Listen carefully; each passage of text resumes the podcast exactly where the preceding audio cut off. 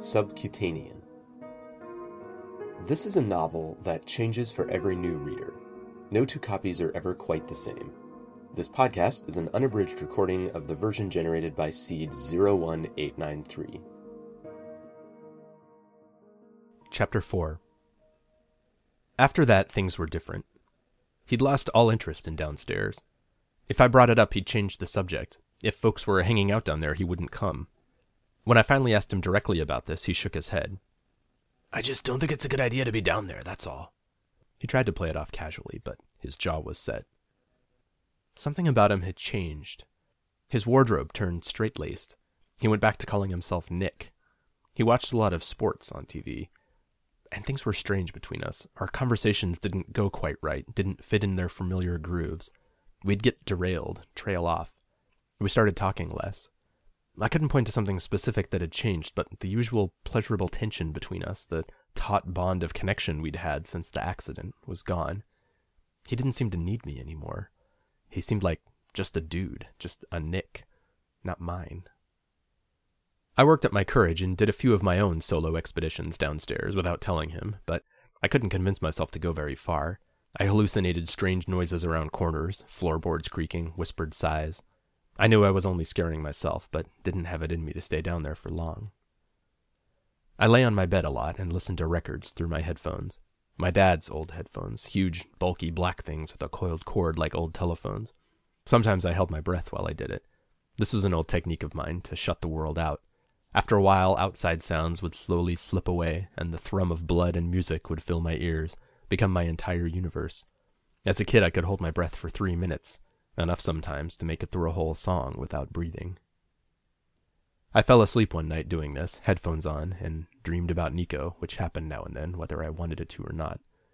In the dream, I was at the hallway junction again, looking down into the shadows at the figure at its end. Only this time it wasn't me down there, it was him, walking toward me. Not hesitant, but confident, smiling, happy to see me. I grinned back, thrilling at the reciprocity between us, a bond that felt in that moment tinged with something else, something more primal. But then I faltered, because I realized I wasn't quite sure what that meant.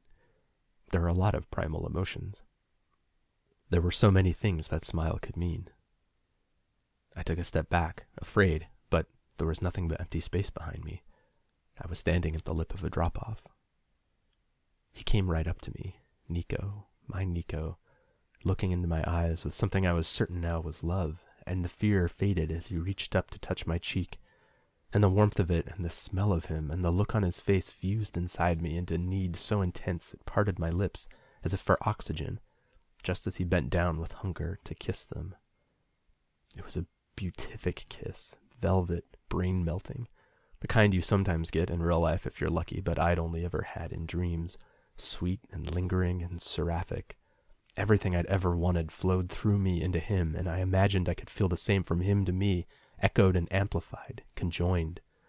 It went on and on and on. He pressed against me, arms wrapped around my back, holding me, and mine were maybe around him too, but only limply, subconsciously, the kiss and its indescribable tangibility, its dream forgotten trueness, the only thing, the only thing, the only thing. It wasn't until I'd broken it, pulled back to look up at him, that I realized I was leaning back over the edge behind me, his arms holding me there, my toes the only things still touching the lip of the drop off. I couldn't read his expression, had no idea what it meant at all. I didn't even know who he was. He let me fall. I plummeted down into darkness, gathering speed faster and faster, I'd had dreams before that ended like this a sickening fall and then an ejection back to wakefulness just as I hit ground, covered in cold sweat and shuddering. But this time when I woke, it was more like I'd chosen to do it, pulled away from the dream against its will. Like part of me knew if I'd stayed, I'd have kept falling forever because there was no ground down there to stop me. The record was turning in its final groove. I stared at it dumbly, Dad's big headphones still muffling the outside world, transmitting only hissing clicks and pops. This has got to stop, I told myself. You're over him. You got over him a long time ago. The accident had confused everything, but in the months after it, I'd sorted myself out, realized it was never going to happen, put it away, and moved on. I had. It was just my fucking dreams didn't seem to have gotten the memo. I felt downstairs tingling at my back, beneath me. I switched the player off and took my blanket to sleep on the couch in the living room. One night not long after that, everyone but Nico and I went out to a concert. The two of us were drinking, and it seemed to ease the friction between us, which made us both want to keep drinking. I found comfort in this, maybe the first acknowledgement that he felt the gap between us two, wanted as much as me to find a way to close it. Deep into a bottle of vodka, we got into one of those hilarious drunken arguments about nothing, the final line to one of our favorite movies. I was sure it was one thing, he was sure it was something a few words off. I knew I was right, but could also see why he might remember it wrong. But he refused to believe me. He tried to pull out his cell phone to call a friend for a second opinion and got it stuck on something in his pocket.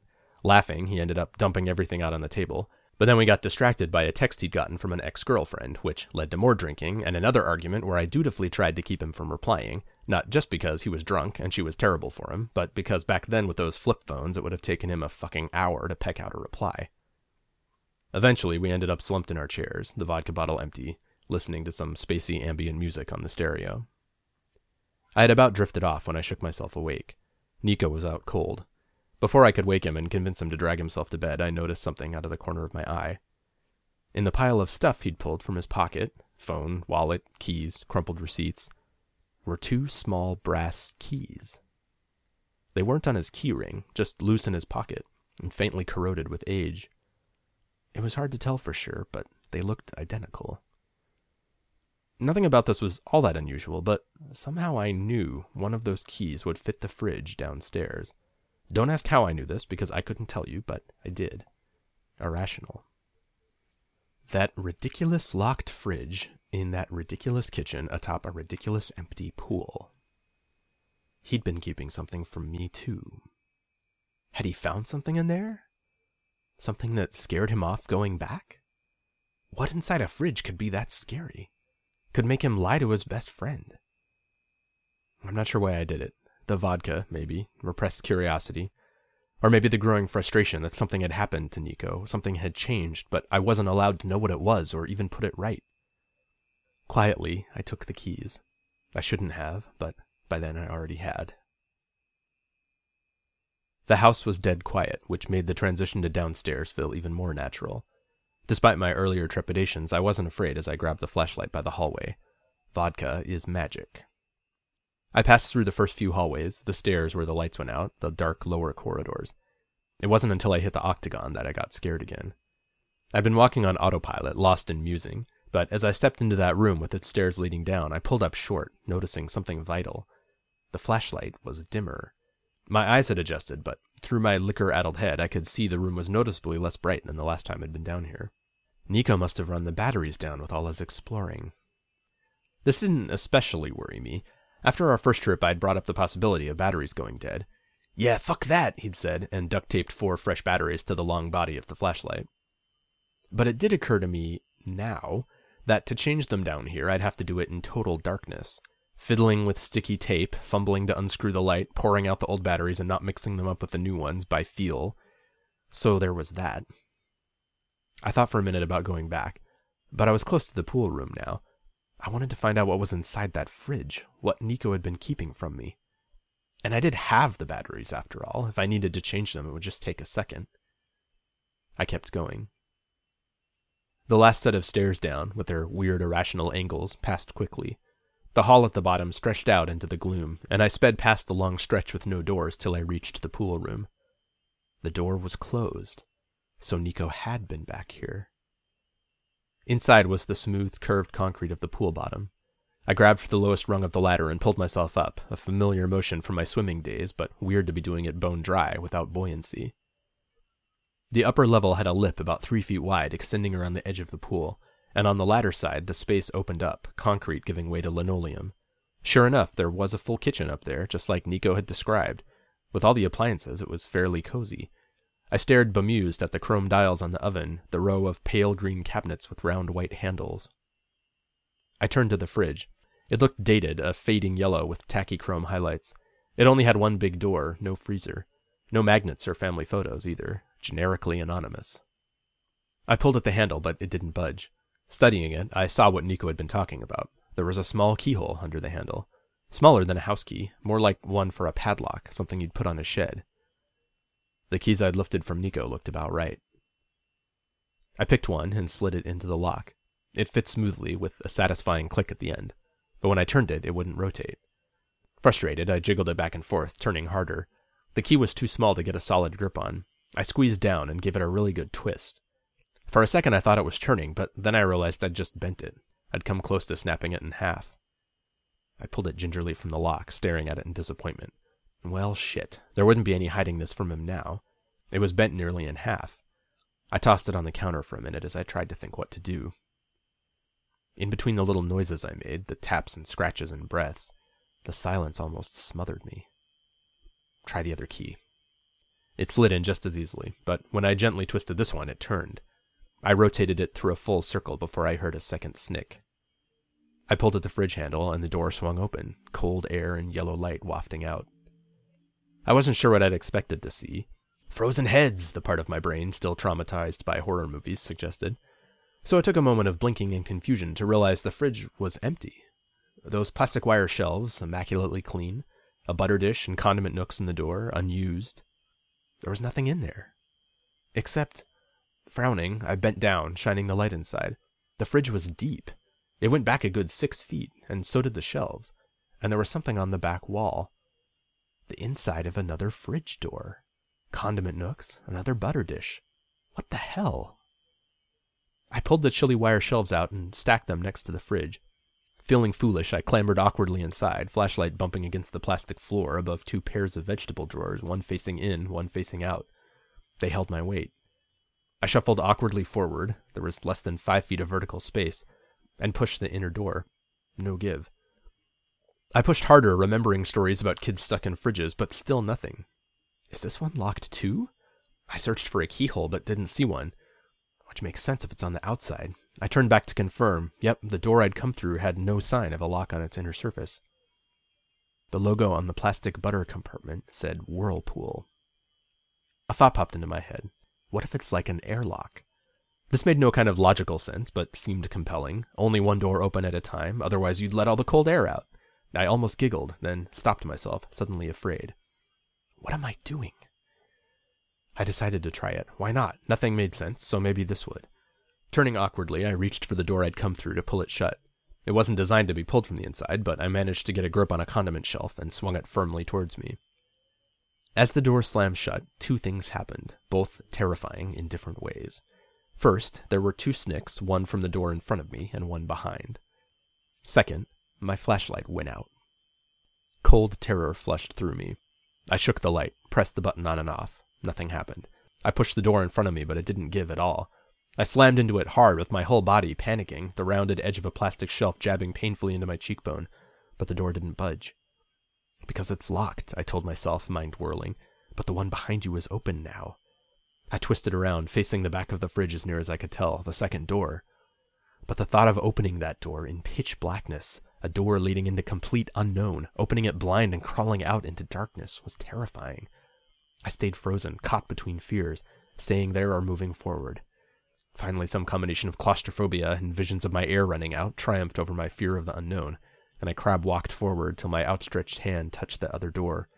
Before I could stop to think, I kept moving forward, pushing my weight against it. The door opened easily, and my flashlight came back on. Like the fridge light, I thought, dizzy. Goes out when the door is closed, comes back when you open it. Makes perfect sense. I actually laughed out loud and then stopped myself. I couldn't laugh. I had to take this seriously while I was down here, or I might never get out. Stumbling on cramped knees, I spilled out of the fridge and staggered upright, shining my light around warily. What I saw confused me even more. It was the same room. I frowned, mind working, flashing the light over every surface like it was a brush that might paint sense into what I saw. It was the same kitchen, same oven, same green cabinets, same improbably adjacent concrete pool. Not a mere image or a slightly different design, it was identical to the room I'd just left. The only difference was the fridge was on the opposite wall. Like it had connected through the wall to an identical room on the other side. Dizzy. I took a few steps forward, shined the light over the edge of the pool. Same ladder, same door, although it was shut. Had I shut it behind me this time? I'd been in a hurry. I couldn't remember. I turned back to the fridge and froze. The door had swung shut behind me. I pulled on the handle, but it didn't budge. Locked. Shit, where was the key? I checked my pockets. It wasn't on me. What had I done with it? A sinking feeling crept over me. It was still in the lock on the other side. And I'd set the other one, the bent one, on the counter before coming through. Maybe that was the one that fit this side? I stood there for a long moment, not sure of what to do. I grabbed the handle again and pulled it harder, as hard as I could, tried to pull the whole fridge forward, but its back end was flush with the wall and it didn't budge even a little, like it was cemented in place. There was nowhere else to go. The fridge was locked, and the only door out was at the bottom of the pool. Resigned, I climbed down the ladder, dropped onto the concrete. I opened the door onto the doorless hallway. A wave of deja vu hit me as I looked down it. It was the same hall I'd passed through minutes before, but I knew it couldn't be. I'd crawled out the other side of the fridge. This wasn't the same place, and yet it had that ineffable tang of familiar places, the twinge that tells you I've been here before. As I walked down the hallway, I looked for some distinguishing feature to confirm this intuition, but the decor was, as always, so bland nothing stood out. It could have been any basement hallway anywhere. When I hit the stairs back up to that eight sided room, though, something went wrong. I'd stopped without meaning to, clutching the banister, foot on the first step. I looked up the stairs, and a faint twinge of vertigo brushed me. Or not vertigo, exactly. It's hard to describe. It wasn't quite a feeling, or a premonition, a sensation, a tingling, an insight. It wasn't really like knowing or feeling at all. Something inside me, between reason and emotion and intuition, just didn't want to go back up there. Like that sense you get before eating spoiled food, even if you haven't consciously smelled anything sour. Like this is going to be bad for you. Like you're going to regret it. I had a sudden vivid flashback to a photo I'd seen as a kid, still confused about my burgeoning sexuality. It was from an article in a news magazine about gay bashing. There'd been an upswing of murders everywhere, big cities and small towns. The photo showed a chalk outline on a dirty sidewalk, and next to it a spray painted message, red and messy A queer died here. I remember a wave of despair and horror washing over me as I stared at that picture, 13 years old, curdling the pulse pounding fear of getting caught I always had when encountering something relating to my secret suspicions about myself. That was the first time I understood it wouldn't just be embarrassing or awkward to be gay or found out as gay. There were people who would hate me for it, maybe even kill me. That was how wrong they thought I was. To know just existing could make people feel that way about you, to realize that this was the world you'd have to live in to grow up in, if you could. The creeping feeling I felt now was like that an existential wrongness.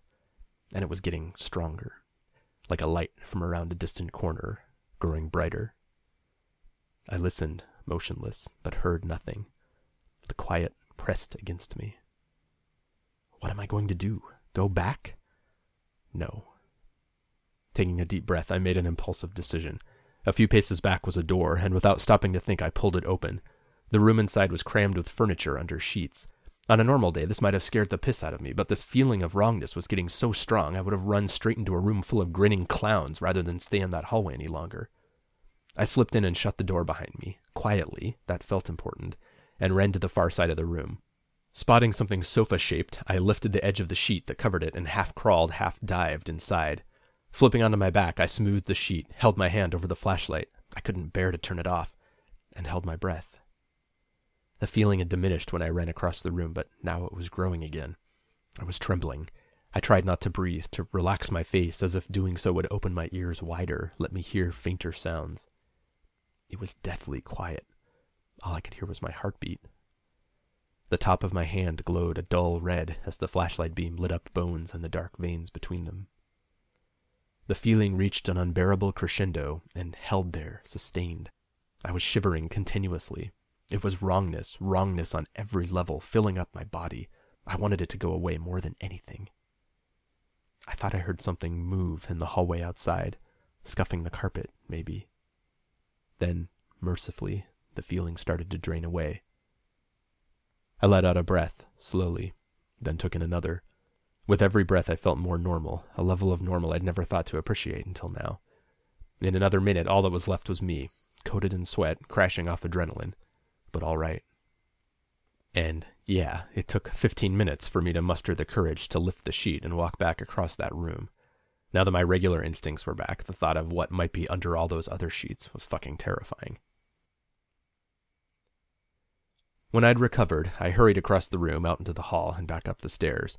My brain had gone numb. I let myself feel like I was retracing my steps, but another part of me knew I moved through different halls and rooms on the wrong side of the fridge.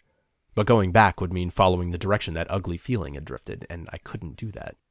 So I climbed the stairs to the octagon room, through the identical hallways back, and up the second stairs to the lighted upper levels, everything exactly as it should have been.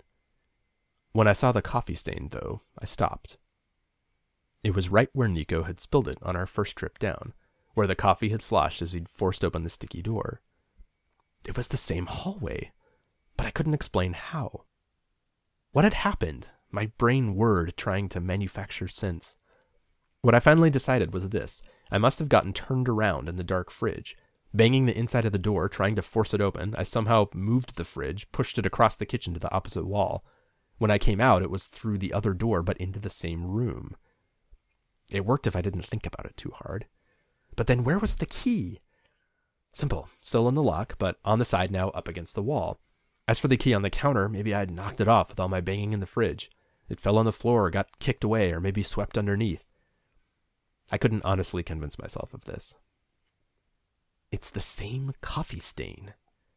I felt superimposed. It had to be the same hallway, and yet it had to be a different one. This was the same stain, and yet I was a 10 minute walk from where Nico had spilled his coffee. Maybe going downstairs drunk had been a bad idea. I kept going. I made it back to the big room, looking just as I had left it, and climbed the final stairs gingerly. But my room was waiting for me at the top, nothing out of place my records, my textbooks, my dirty laundry. That settled that. Somehow I'd come back the same way I went in. But I felt strangely deflated, unresolved, like the last fifty pages of the book had been left out. And then he, the end. I shut the bed behind me more firmly than necessary.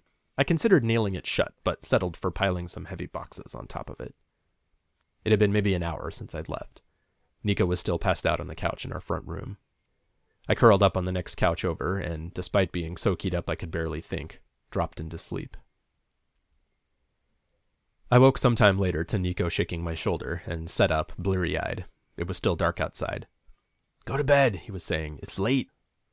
I yawned. The trip downstairs seemed like a dream, coming back in bits and pieces. I glanced nervously at the corner of the table where he'd emptied his pockets, but his stuff was gone. Did he notice I'd taken the keys? Shit, I'd have to tell him. Hey, man, I said, dreading this. You remember earlier when you pulled your shit out to get your phone and left it on the table? He blinked. Um, no?